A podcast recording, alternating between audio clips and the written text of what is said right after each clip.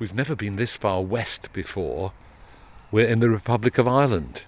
We're in Galway Bay. We're right in the tip, the inner tip of Galway Bay, at a town called Kinvara, and we're standing in the harbour, and the sun has just broken through the clouds and is glinting off the water and illuminating the red boat and the green boat and the yacht that's moored up here against the Staithe. And we're here to meet a wonderful Irish singer songwriter.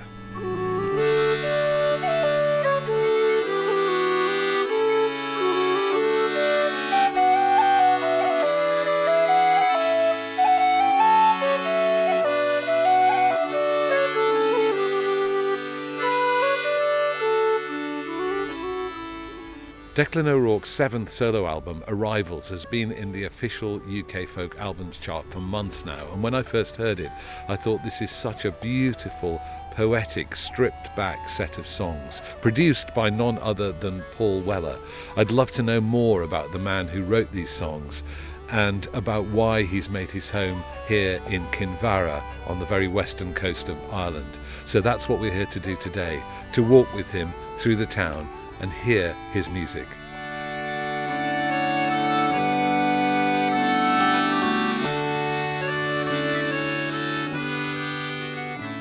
Declan, good morning. Good morning, Matthew. What a beautiful, beautiful morning it is to be in the harbour at Kinvara. I think the gods are smiling on us with this weather after a crazy week of rain and the sun is out. we're very lucky. It's yeah, great. it's brilliant. You And picked a good time. tell us about Kinvara. What sort of a place is it? Well, it's a, it was a fishing village traditionally and a very busy port many years ago. Before the roads were good, all of the trading was done by boats from here back and forth to Galway and what have you. And now it's just a quaint little beautiful place. What sort of community is here now? Really nice people, a lot of artists and um, A lot of musicians? A lot of musicians and a lot of people who are kind of activists and very socially aware too. So it's a really great community. Lots of lovely people. Yeah, it's nice. And how long have you been here? Because you, you, you haven't always lived here, have you? I've been here 14 years now, which I've realised is longer than I've been anywhere else in my life. So you're feeling kind of settled so here. yeah, I feel quite settled here. I love it. And are you inspired by the place to write songs? I think I am almost accidentally, if you like. You know, that last record I made, Arrival, seems to be quite a few references in there, unknowns to myself even, you know. And, But uh, never let it be said that this podcast isn't well planned, because you have a song called The Harbour, and here we are at the harbour, and I wondered if you might sing it. I'd you know, to. call me a producer. Would you mind? I'd be honoured, yes. Oh, that would be Absolutely.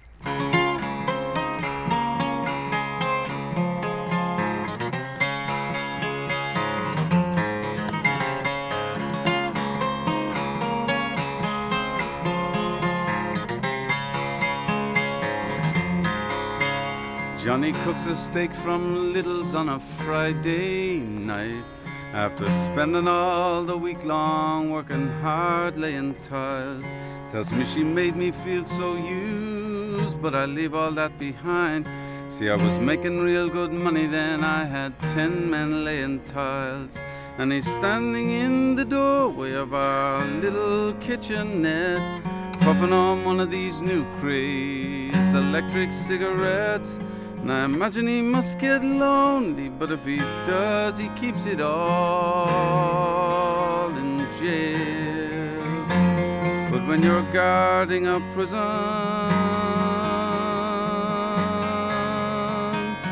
how do you choose what to bail?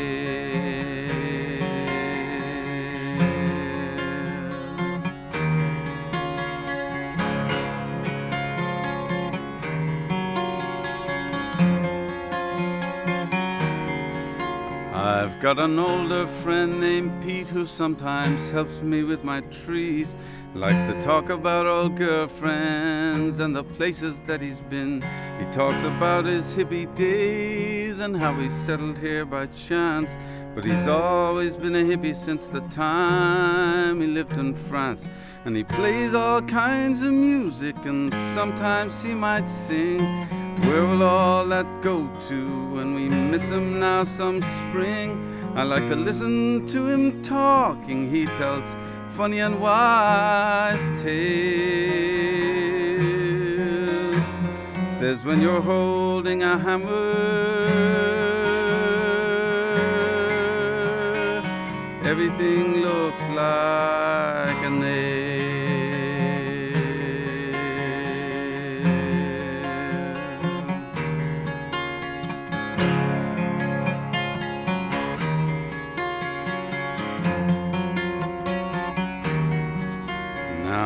I'm out here in the world singing my songs from town to town and giving everything I have to get this thing of mine airbound. So maybe someday I can live just like the fisherman who stays close to the harbor and only takes enough just for today. But for now, I think I'm somewhere in the middle of the sea. Sailing on a suitcase filled with dreams of what might be. And I look for pretty stories for to sing as mine and fill my sail.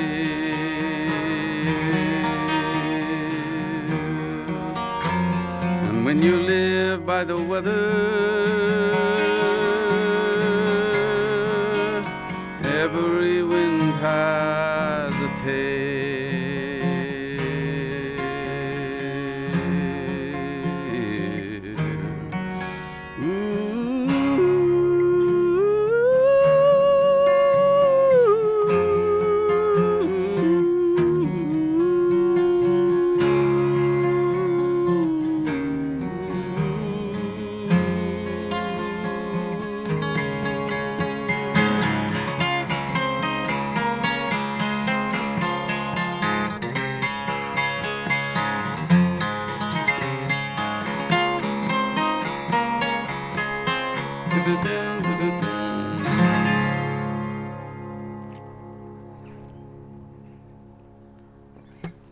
that was fantastic. Thank you, and you see the gulls going round above your head Oh, as you were singing there, and you can hear the water lapping. It was absolutely wonderful. I- I'm just wondering while you were singing whether the characters in the story would recognise themselves, and are they are they people from Kinvara? Oh, I think so. Yeah, absolutely. Um, It's interesting when you're writing about living people, isn't it? yeah, Uh, do you feel a sense of responsibility? you do, and a bit of care, and you have to be careful, and you know, kind of let them know you're going to expose them to the world. I think, um, but uh, you know, I had some uh, very welcoming responses, so that was nice. were and you, happy. you, you hope that you're honouring people as opposed to slating them or, or criticising them. or And have you played the song here in Kinvara before? I have a few times here and there, I suppose, but never on the pier here, you know. So it's quite Feel nice. different? It does. It's lovely. This spot is kind of quite significant for me in many ways. Uh, some days after school, my little boy actually, when I pick him up from play school, or we come here and feed the seagulls. And my granddad inspired some of these songs or his painting. He he came from Kinvara a long time ago, and he died in 1980. But his paintings are still showing up. He uh, left here and moved to Ipswich. Actually, lived there to study art for a few years, but there's still paintings showing up, uh, and just about When you say showing up, you mean finding them in your attic or finding them in, in people reaching out and saying, "We heard you talk about your granddad, and I think I have one of his paintings." You know, and somebody sent one to me about a month ago, and it's literally a view of this pier from just right here. probably here? from over there. You know, and like he left here in 1937, so uh, it's amazing to see those things, and you know, and it's like, oh, that's very special to Was me. that one of the reasons why you wanted to come back here? Absolutely, yeah, yeah. I grew up looking at paintings of this place, and they were really dreamy and beautiful, and uh, they were all around the family. You know, obviously, it was very special to him, even though he left here a long time ago. So, he kind of gifted us this place in a way, and there was a draw to it. You know, Well, there's an art centre up the hill here where I think you had an exhibition of his paintings. that's right. Should we walk over there? Yeah, let's do that. Sounds lovely. So, Declan, I'd like to understand a little bit about your journeys in life because you've had some rather epic journeys. Uh, Where were you born? Born in Dublin and lived there until I was 10. My parents emigrated to Australia and they were kind enough to bring us with them. And where did you live in Uh, Australia? Lived in Melbourne. My mum was from quite a large family, so she was feeling a little homesick and running up big phone bills. And uh, I think at that point they decided, you know, maybe it's best to go home. So how long were you in Melbourne for? Four years that time. Right. And But, how, did um, you settle in all right? Because it's quite a big a jump to go from Dublin to Melbourne It's a big as a ten-year-old. Yeah, uh, I guess it seems bigger than it is, or at least it felt not so tough. You know, people were very kind there. And were you making music then as a, as a young lad? Well, what I found was, you know, I wanted to play music. In schools there, they had great music programs which we didn't have in school here, you know. Like in high school, they had drum kits and pianos, and you could go and play there on your lunch break. And it was there that I actually picked up the guitar. How did you get your first guitar? It was a chance little incident. My family was visiting some friends, and we stayed in this house. It was a priest's house actually, over the weekend. And I found that there were two little nylon string guitars around the house, and I snuck off at a couple of points and just sat holding the thing, trying to. And um, as I was leaving, this young guy, I guess he was a deacon, a training priest or something, he ran out after us, banged on the car, you know, said, I think you left something behind. And so we were perplexed, and he came out and handed the guitar to me and said, I think this is yours, you know. And it happened to be my 13th birthday, so, Wow. you know, it was And nice. did you take to it straight away? Pretty much. I mean, I, he showed me a couple of chords, I think, and I was noodling away for about a year. That was the, year before we came back to Ireland. When I got back here and I met some other kids who were playing, that was when I really threw myself into it. You know, once you meet some like-minded individuals, music is a very social thing, isn't it? So, never looked back after that. You know, I was kind of eating and sleeping it from that point onwards. So did you start to listen to traditional Irish music a lot at that time, or, or were you listening to more contemporary? Well, I was raised on a, a kind of a healthy mix of music anyway. My parents were quite eclectic.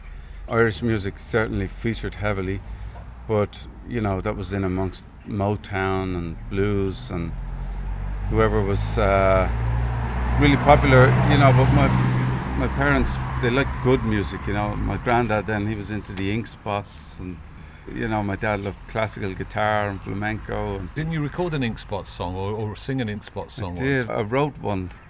It was like uh, what, a pastiche of an Ink Spots song. Exactly, yeah, you know, to try and slip it into their catalogue. um, and that was a lot of fun. I recorded it with John Prine, actually. It was And he had A a house near here, didn't he? John Prine, the country singer. Holiday House, yeah. Yeah, so you must have become friends. We did, and we had a lot of great nights here, you know, in the corner of a bar, singing songs together. And, wow, that uh, must have been quite some evening. It would be planned to be a very small thing, but I think John secretly liked all the locals turning up, so he would sneak the word out to somebody, and before you knew it, you'd walk in and you'd be Pushed like that, against the trying wall. To get, try to get a spot, you know, in the corner. But it was great fun, yeah. Really great memories now. We've arrived at the arts centre where your grandfather's paintings were shown. Let's go inside, shall we? That's So we've come inside you've got the guitar out, and there's an exhibition going on here by uh, young artist, I gather, with pictures all around the walls. A lot of them are about social media, I think, in Okay, this yeah. exhibition. What, what did this place used to be? this was a courthouse originally, and uh, It's not a huge room, is it? So we're on a room. kind of slightly raised dais here. Yeah. And then down below, so maybe the judge and jury used to sit up here. Do you think? And I would say the bench was up here. Yeah. yeah, elevated in the higher position, you know. As part of our exhibition for my granddad here, one of the local guys, a lovely guy, said, I'll look up some family history for you. And he found a couple of court records. I don't know if it was this one or the one in Galway, but one colourful ancestor of mine was arrested for drunken disorderly or something. And there was an account. You had the whole court laughing anyway. And, you know, Bit of I a can't remember the words. A bit of a performer, probably. And the other thing was that um, I have an interest in the famine. the uh, Great Irish Famine. the Great Irish Famine, yeah. And I know that during that here, the guy who owned this town and you know the whole area, hundreds and hundreds of acres, uh, was coming to a meeting here with various other landlords. Quite a few of the poor gathered round him and said, "Please, you have to do something for us." And apparently, he made good on his word and did something. But at one of the meetings he attended here, he contracted fever and was dead three days later. So Goodness. So you understood how short life could be in those days here and how how harsh conditions could be. absolutely, yes, So now listen, you're going to play a song called In Painter's Light, yeah. which reflects your grandfather, but does it also reflect your own interest in art? Was drawing and painting something that you were interested in when you were younger? It sure is. And in fact, when I wrote the song, I, I thought it was about me and um, my own early kind of desires and passion to be an artist from very young age. So did you draw from a young age and paint? Yeah, from as far back as I can remember, I drew well. Anyway, I never got to paint really. Uh, it's still something that I intend to take up, which hence the song was kind of an affirmation. You know, I said if I say this out loud, then I'll have to do it. You know, I still draw from time to time, but I guess at a certain point in my life, when music became a serious thing, it's so all-consuming that it, it kind of the road forked, and it was really one or the other. I don't know, I'm a bit of an all or nothing person. You know, you want to do something really well. But um, I played the song, an early recording of the record, to a cousin of mine. And as soon as she heard that, she said, Is that about Grandad? And I was like, mm, hadn't thought of it that way. But the more I listen to it now, it's, it's equally, you know, paints his life here, wanting to paint fishing boats, and probably more than mine. It was an interesting thing the way it happened.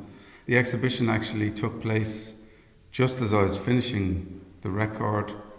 When I was working with Paul Weller, we had nine songs, and he was saying, You've got three minutes left on the final. Go and write me another song. And that was the one I, I, I came back with. And I kind of had it half sketched, if you like. But uh, it was interesting that the exhibition and the record were kind of circling each other and Came together in your head? yeah, yeah, somehow, yeah. Yeah. One day I'll be an artist, I will rise up with the dawn, mix colors for my canvas through the silence of the morning in painter's light. In the quiet there, a fishing boat will gently breathe in its colors and reflect across the sky filled scene in painter's light.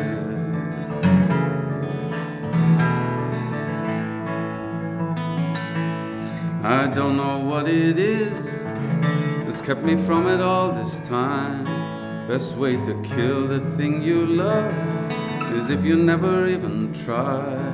But I won't let my love die.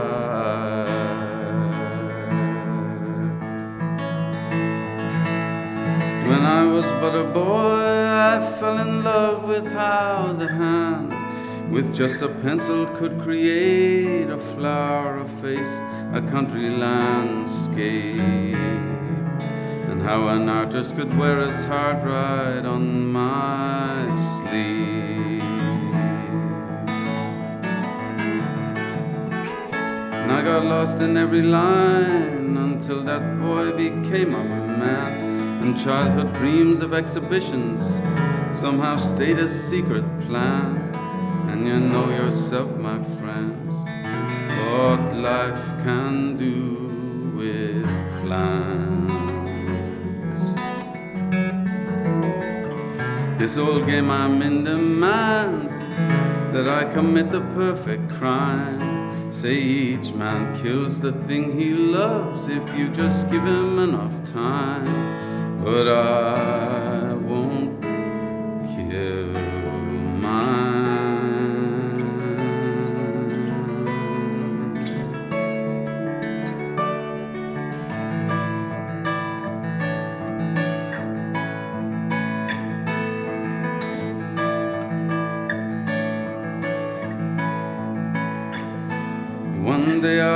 be an artist, I will rise up with the dawn.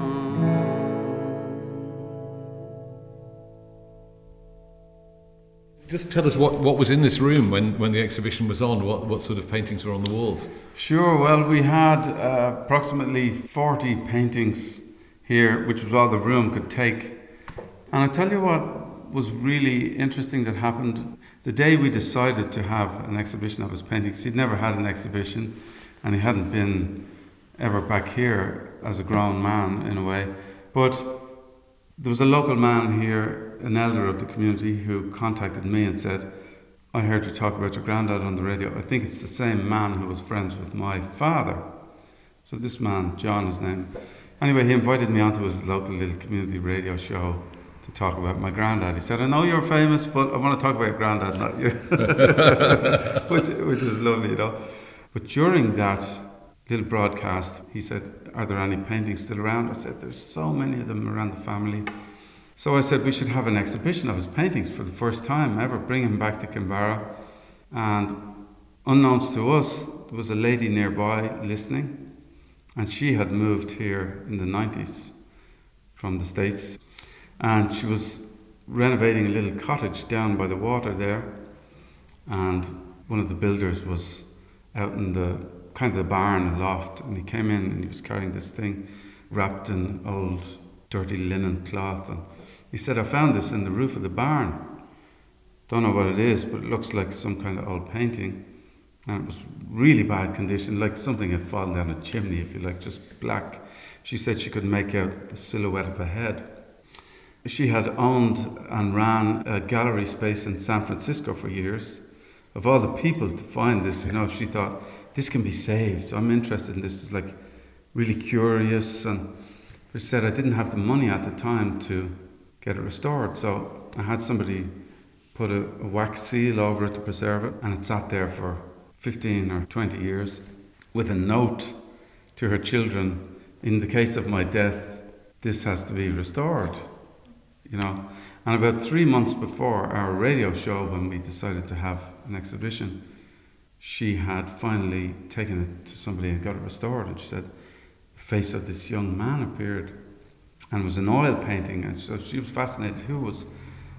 There were no oil painters in rural Ireland, you know, generally speaking, back then.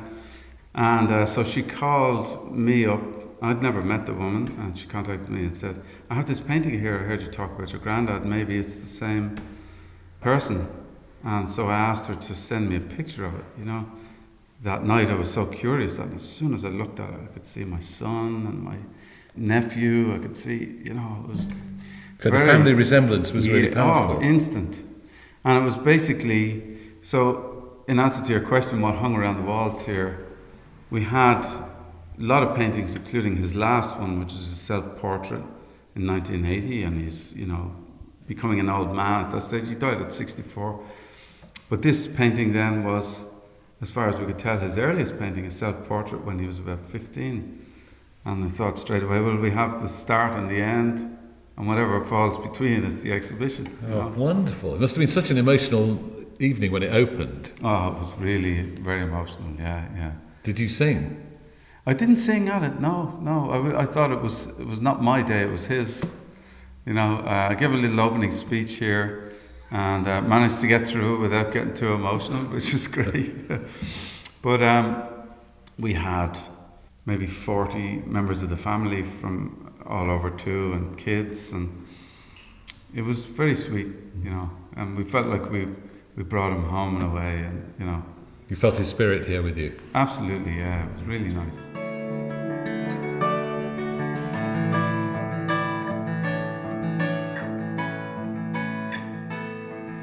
Hello, James. Brian, how are you Hello. doing, boys? Inez. Hello, Inez. Hello. Nice to see you. Declan, you, you mentioned the famine, and there was a big project of yours on the previous album. What attracted you to that as a subject for writing and and inspired you to write about it? Funnily enough, everything seems to be anchoring around my granddad at the moment. He had a kind of a mysterious past, you know. And around year 2000, we were doing some family history, trying to find out more about his past. And on his birth cert, it said he was born in the workhouse. And, you know, we'd heard the word workhouse before, but nobody really knew what that was, what it meant, and I was keen to find out more. And not long after, I, I happened upon a book in one of those bargain bins, you know. And it was called The Workhouses of Ireland. So I thought, well, there's my chance to find out. And uh, picked it up for a pound or whatever it was. And I remember getting on the bus that evening, coming home from town upstairs, and I opened it. On literally first page, it said, you know, in this book we will talk about this, and usually, mostly it's records that survive about the famine, very few personal accounts. But he said slowly, as I studied this, people started to appear, you know, and he said, the man who carried his wife home from the workhouse, mile after weary mile, to their old home and was found dead the next morning with his wife's feet held to his chest as if he'd been trying to warm them. Oh my goodness. And I was just like, oh. you know, just. Extraordinary image. Yeah, and I thought it was so powerful and kind of had a lot of beauty in it, I think. And, you know, I think over the years I tried to examine really why it seemed so powerful. And, you know, to be able to give something like that in, in, your own darkest hour to give the last of your own warmth to somebody that's the definition of everything love and family isn't it? Life yeah. you know and i thought it was something that people needed to hear. I, I, I was shocked that why didn't everybody know this story to begin with? But, but just for those who don't know about this episode in irish history just put it in context for us. I think we lost a million people to starvation and immigration and you know victims of a class system, and obviously we were a foreign colony at the same time. But you know, it's definitely the most significant thing in Irish history. And the crops failed. The crop failed, you know, but really what happened was that over a long period of time, hundreds of years perhaps, poor had been squeezed to a point of subsisting on one single crop that would provide. But you know there were problems Which with that potato, alone. The potato. Yeah, yeah. It only grew for six months of the year, obviously. So people were running a huge gauntlet anyway. And the introduction of the potato, say 150 years before the famine, had because it was kind of like a super crop. You know the way they talk about kale these days, but it gave more nutrition per pound than any other vegetable there was, and it could grow anywhere. So, you know, the poor thrived upon it. Thrived is maybe the wrong word, but they were able to survive on much smaller pieces of land and subsistence. And the population actually doubled in that 150 years.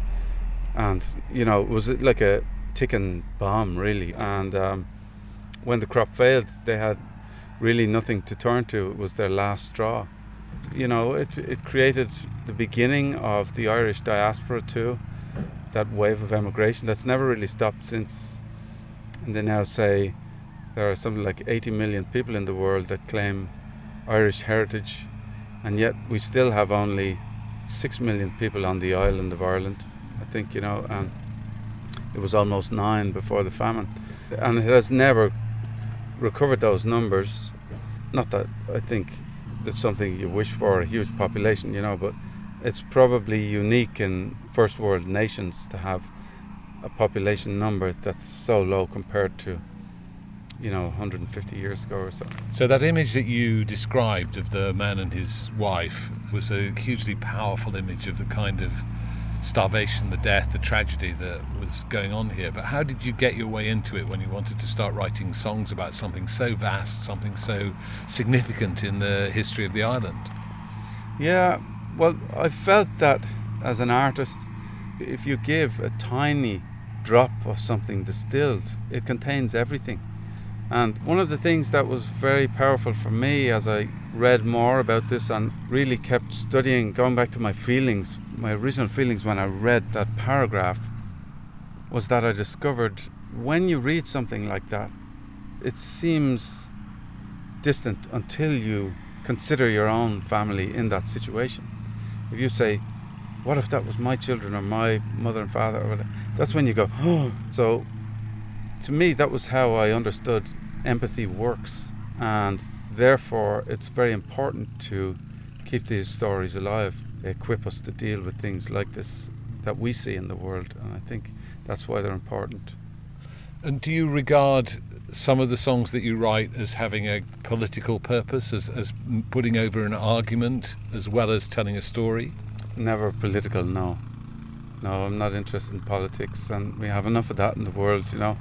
Um, I try to instill hope into my songs, and there's only good intentions, hopefully healing, and just trying to go for the core of things and the human thing that we all share. There's a song that you're going to sing for us now called Olympian, which is an extraordinary personal story, but it, it, it tells a wider story too about migration. Can Yeah. you tell us the story behind that song? I can. So it's the story of Yusra Mardini, a Syrian swimmer, and she had to, I suppose, escape her country. She was quite young, probably 14 or 15 when this happened, and her dream was to be an Olympic swimmer all her life.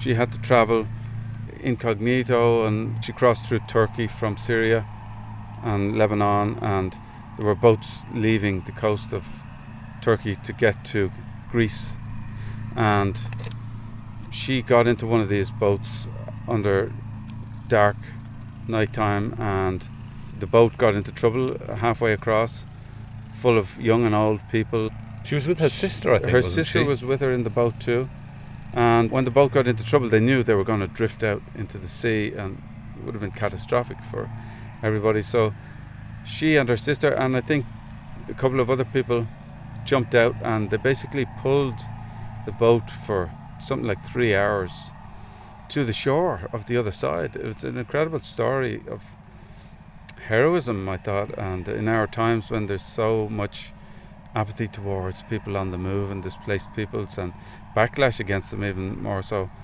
Here was a beautiful story to show what people are capable of and she was training to be an Olympian, but this was far bigger what she did and that was that was the real Olympic effort. I had the privilege of interviewing her. You did not? I spoke to her, yeah, on Wow. the BBC World Service. Oh fantastic. Uh, what an amazing woman wow. she is. Yes. You're the link now between Yusra and I.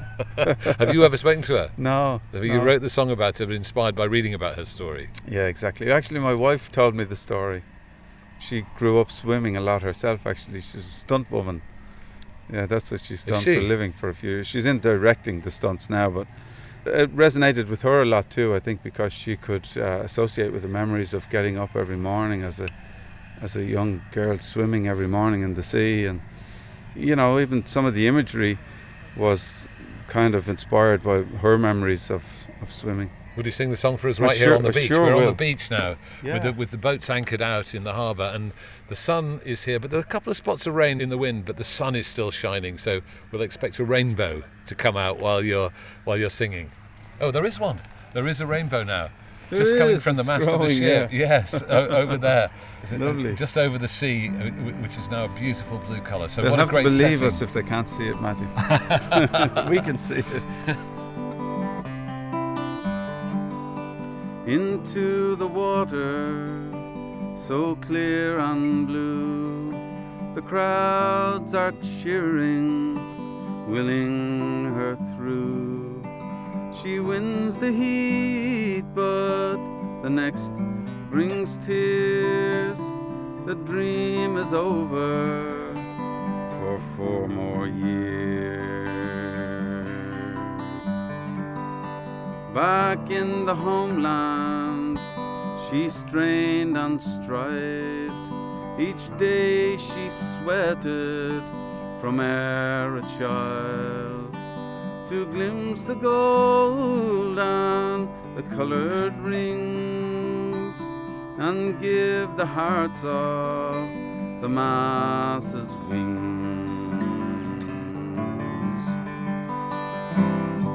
But darkness came to her Syria with bombs and bullets, the rain of.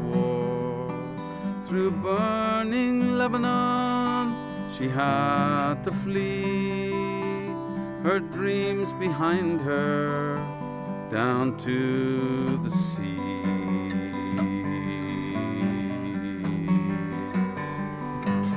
Into a boat there by dark of night with twenty strangers all taking flight so overburdened the engine fails in open water without a sail.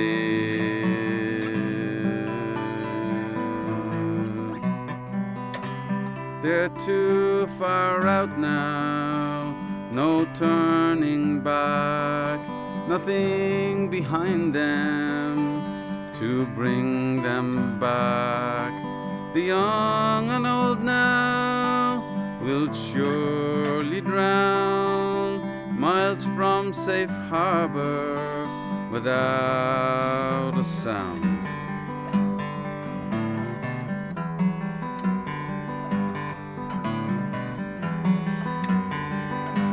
Into the water, so dark and cold.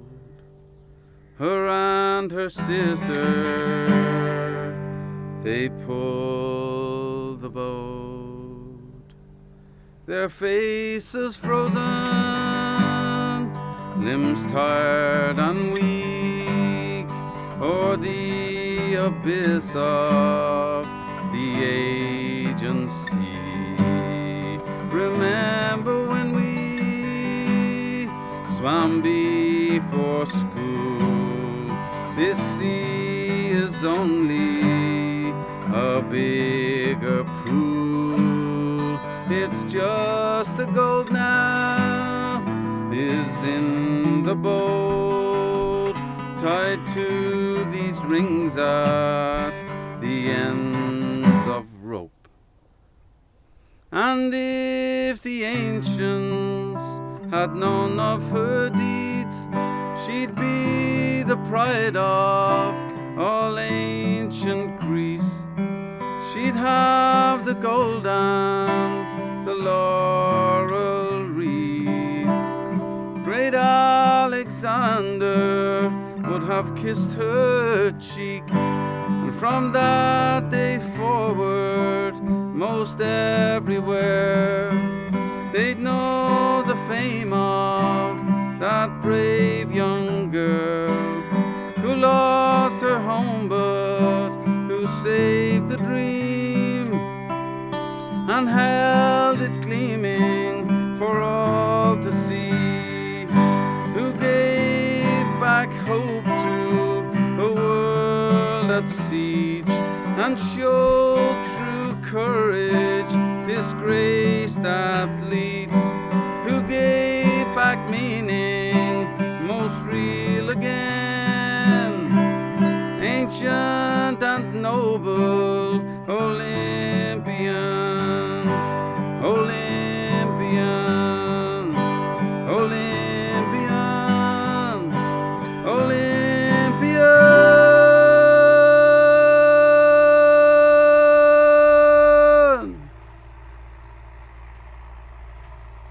Into the water, so clear and blue, the crowds are cheering, willing her through. She wins the heat, but the next brings tears.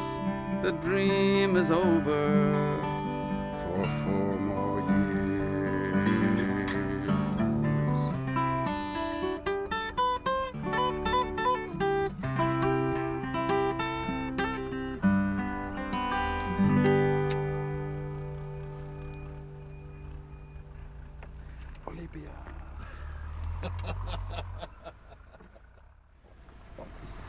So where are we going now? I suppose we're going up to the castle now, aren't we? Um, this is called Dungura Castle. It's spelled Dunguaire, D U N G U A I R E, but all the locals say Dungora. And is that a historic spot? Well, the funny thing is, that's the new castle. Right. That's only been there since the 1300s. On the way, we'll pass the remains of the older one. I don't know what it dates back to, but at least a thousand years. And there's the, the arch of it, is, it's on a little island. But apparently, a lot of the stone was plundered and also used to make the harbour here. And then on the other side of the castle, there's the remains of an ancient ring fort, like an older wooden structure. And you can see it on Google Maps. There's like a ring of trees marking where it used to be. So quite a historic Quite a historic- location, I suppose. Yeah, you know. absolutely. And my granddad and my ancestors lived, you know, 100 metres, let's say, from the castle there, kind of facing where the ring fort was. And uh, interestingly, actually, you can see little remains of a cottage to the left of the castle. Yes. That was uh, a fever hospital during the famine. So um, lots of history around. Yeah. Let's walk around the side here because there's some stone steps that will take us to the seaside of the castle. We're coming along right in the lee of the tower now. And then the sea is uh, on our left. And it's quite a good view back to the harbour that we left earlier on. We can see the boats riding at anchor in the bay. Yeah, absolutely. We are in Galway Bay, really, but this is a nice little hidden shelter from it.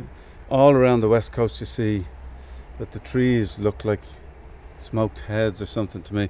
They all look like the hair was blown way back, you know, from the prevailing winds, and it's incredible. We're, you know, the first thing the wind hits off the Atlantic, so a little sheltered spot like this is Welcome. treasure, I suppose. Very yeah. welcome, yeah. yeah, There's a very handy stone bench here, Declan. Let's sit down when the, when the sun's come out. What a Yeah. spot! It's made It's for a us. great Matthew. spot. And you can see the two swans just Yeah, there seems to be always swans around here. Actually, Yeah. you know, you get some beautiful sunsets here. It's a, it's a bit of there's a bit of magic in this place, you know. And I think one of the things that strikes me about it is that even when the weather is bad, it looks epic. You know, it just always has something beautiful going on.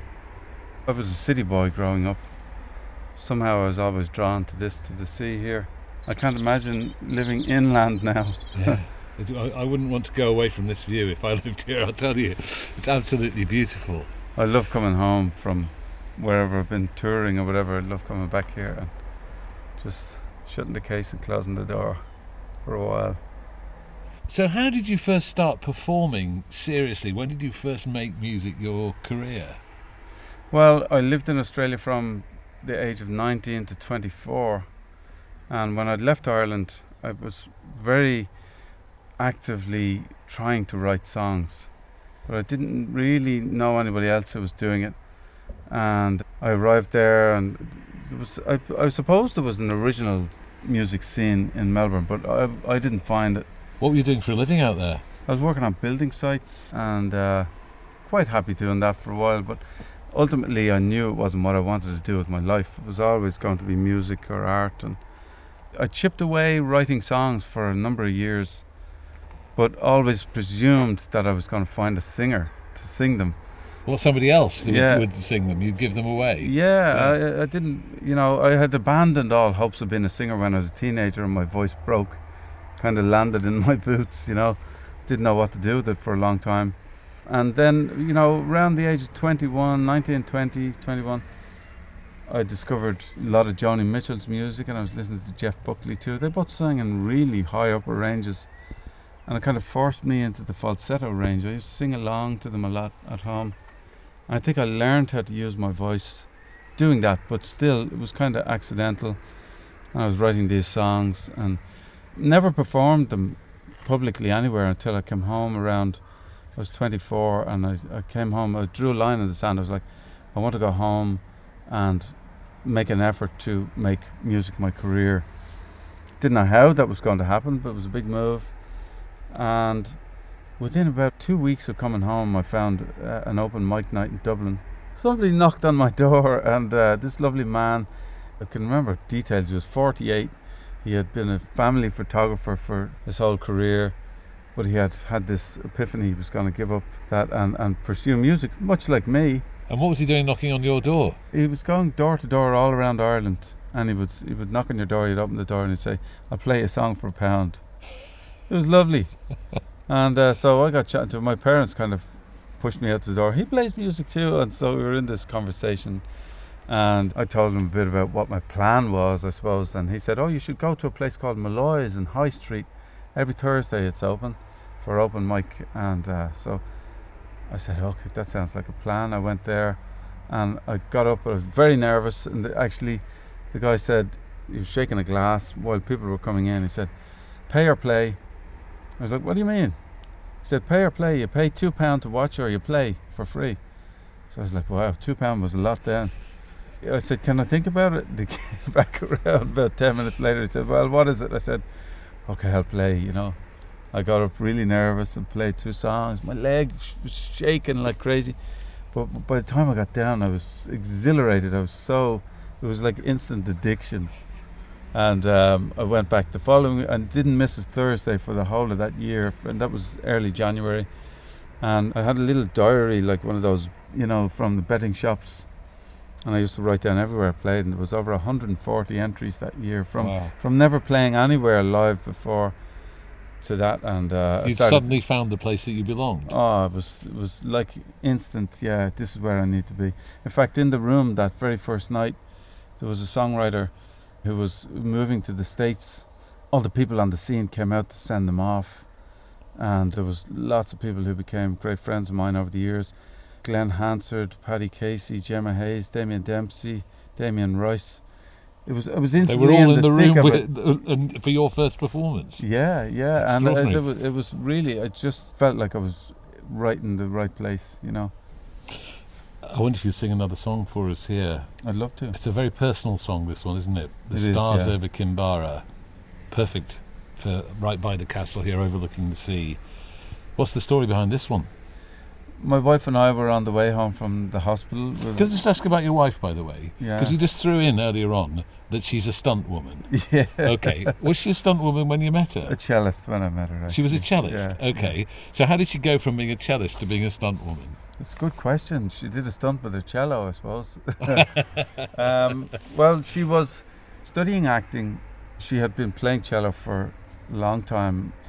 And I mentioned she was a swimmer too, so she's very athletic. And somebody came in giving a class, and it was combat on screen. And she seemed to really enjoy that. And um, she tries it all out on me, you know, it's very dangerous, really. but, you know, So she's They really good liked at her the too. stage fighting. I think so, and the guy who had been teaching the class kind of made a note that she was really good, uh, interested in this, and she got a call not long afterwards. Would you do a stunt for a Guinness ad? They need a woman to jump off a crane in a red dress. And so she said, "Okay." They said the only thing is you're not allowed to rip the dress. Of course, the dress got ripped. But uh, I think she, a bit like me, getting on stage, she was addicted at that point, and it took over her career. She just went headlong into stunts. Right. What sort of stunts has she done then? She done some oh, big movies. being set on fire, and oh, she did a lot of things for Vikings and big series like that, Ripper Street, and so she's been set on fire. mm, What, what other things? jumped off cliffs, knocked over by cars, lots of violent scenes, and you know, Do you worry about her? not so much as about me when she's trying them out. no, I mean, of course, I mean, actually, since we had our son, she was moving into the, they call it coordinating stunts now, it's like directing the stunts. So, not so worried, you know. So, so sorry, I'm sorry. We digressed there from the story of the song, "The Stars Over Kinvara," because you mentioned her. But so it's about her and your your son, yeah, so it? we were we were on the way home from the hospital, bringing him home, you know, and uh, I was away when she had to go. To the, I was actually on the Celtic Connections festival, and she was in Limerick, which is an hour south of here.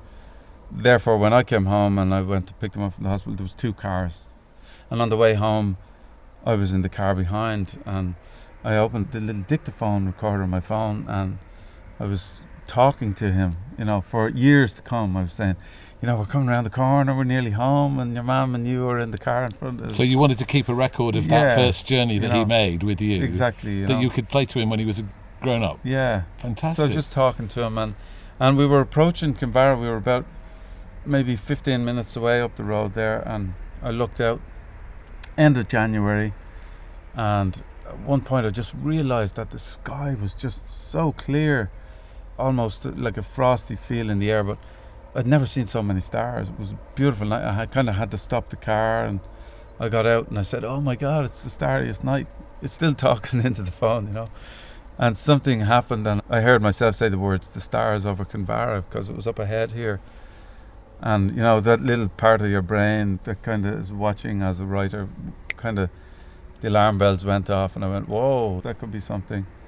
But as well as that, then you know, I've spoke about my granddad a lot, and he left here in 1937. He was born here in 1915, and so our son was born 2018. He was the first family member born into Kinvara in 103 years. So the song became a kind of a tying together of the generations in a way. Through dark summer nights on his racing bike, your great granddad might go clean. When our classes were done in Galway town, cycled home the miles between, and the moon overhead led him home as he sped, till the stars over Kinvara said, Welcome home. Long before I ran to be your old man. I dreamed of living here, where Atlantic waves neath Dungura's gaze keep the air so fresh and clear. I was twenty five when I first laid eyes on where I knew I'd children's eyes, and the stars over Kinvara said, Welcome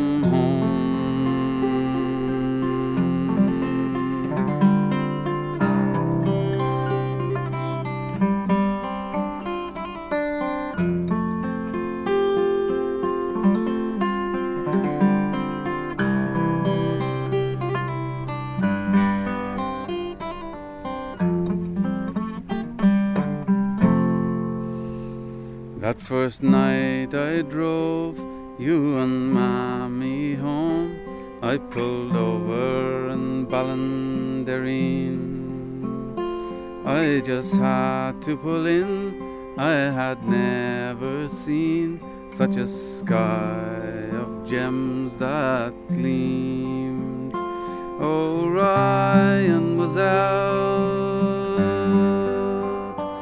and the starry plough.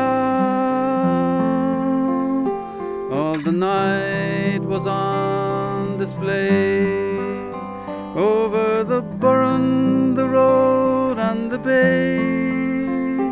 There were ten more lights that shone, for each one of our own passed on, and I dreamed that my go to was shining down the stars over Kinvara said, Welcome home. When the stars over Kinvara said, Welcome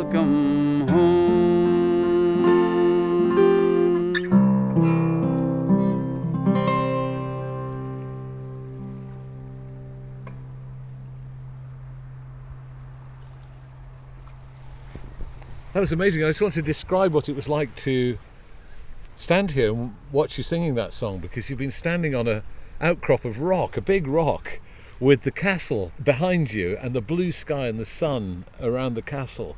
Was it all right up there on the rock to, It was lovely, yeah. It was the perfect place actually for it, wasn't it? Really.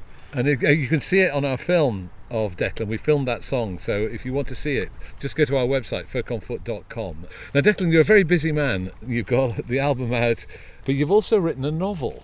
What's the subject of the novel? What's the backdrop to that? The story that I shared with you earlier, those few lines I read in that book many years ago, formed the basis of a song. which led me to other songs on that subject, personalised accounts from that part of our history, the Great Irish Famine. But that particular story just stayed with me over the years, and in around 2018, I played a concert down in Skibbereen, which is southwest of Ireland, and it's kind of near where that story had come from. And afterwards, a man came up and we got chatting, and his father had come from that area, and one thing led to another, and within a couple of days, I ended up because I was staying around for the week. I ended up being taken to visit the remains of the cottage that had happened in. What the, the where the the Yeah, man and his wife Exactly. where the wife had died and you know, all, all of that. Yes, Oh my goodness! and it was mind blowing because you know I mean I'm 20 years talking about it and singing about it, and I wouldn't have believed there was anything remaining after that amount of time. And uh, lo and behold, in the middle of you know lots of farmland that's cleared and tilled and beautiful manicured fields, there was this kind of outcrop of rock on the top of a hill, and the remains of a couple of cottages had been covered by briars and brambles, and a few years ago, a gorse fire kind of exposed them. And the man on the land, his family, have been there through generations. The generations gone right back to the time, and he knew where it was. And you know, just standing there, viewing that, and they asked me to sing this song while I was standing there. It was, it felt a very profound moment, and I just thought this story is not finished with me. And at the same time, a book publisher approached me. They said we heard you promoting that album and we loved the amount of passion that you have for the subject and the knowledge you've built up on it. Would you be interested in writing a book? Do whatever you like a kid's book or short stories whatever you like. And um, i thought it was a great opportunity and i had accidentally written a short story a few months beforehand i was going to sketch out a song one morning it was about an old woman who lived across the street when we were kids and used to send you to the shop back and forth. We all had one of them, I think. but I just kept going, and uh, by the end of the day, it was 20 pages of a story, and I enjoyed it so much. If that hadn't happened, I probably would have said no when I got this phone call. But I thought, I can do this, and I've spent long enough reading about this. And uh, so I spent lockdown in 1846. I'm going to get a T-shirt that says that actually. and um, it was one of the most enjoyable things I've ever done. I didn't want it to end actually. Declan, it's just a, an absolute joy to be here with you in Kinvara and to hear your stories and your songs. I must say, I could stay here for months and listen to you talk and experience this magical place, but we have to end this episode of Folk on Foot, so I want to say thank you. Thank you from the bottom of my heart for sharing all of that with us. Thank you so much, Matthew. They're very, very kind words and received with just as much goodness. And thank you so much. Really enjoyed it. Really enjoyed playing and talking to you guys.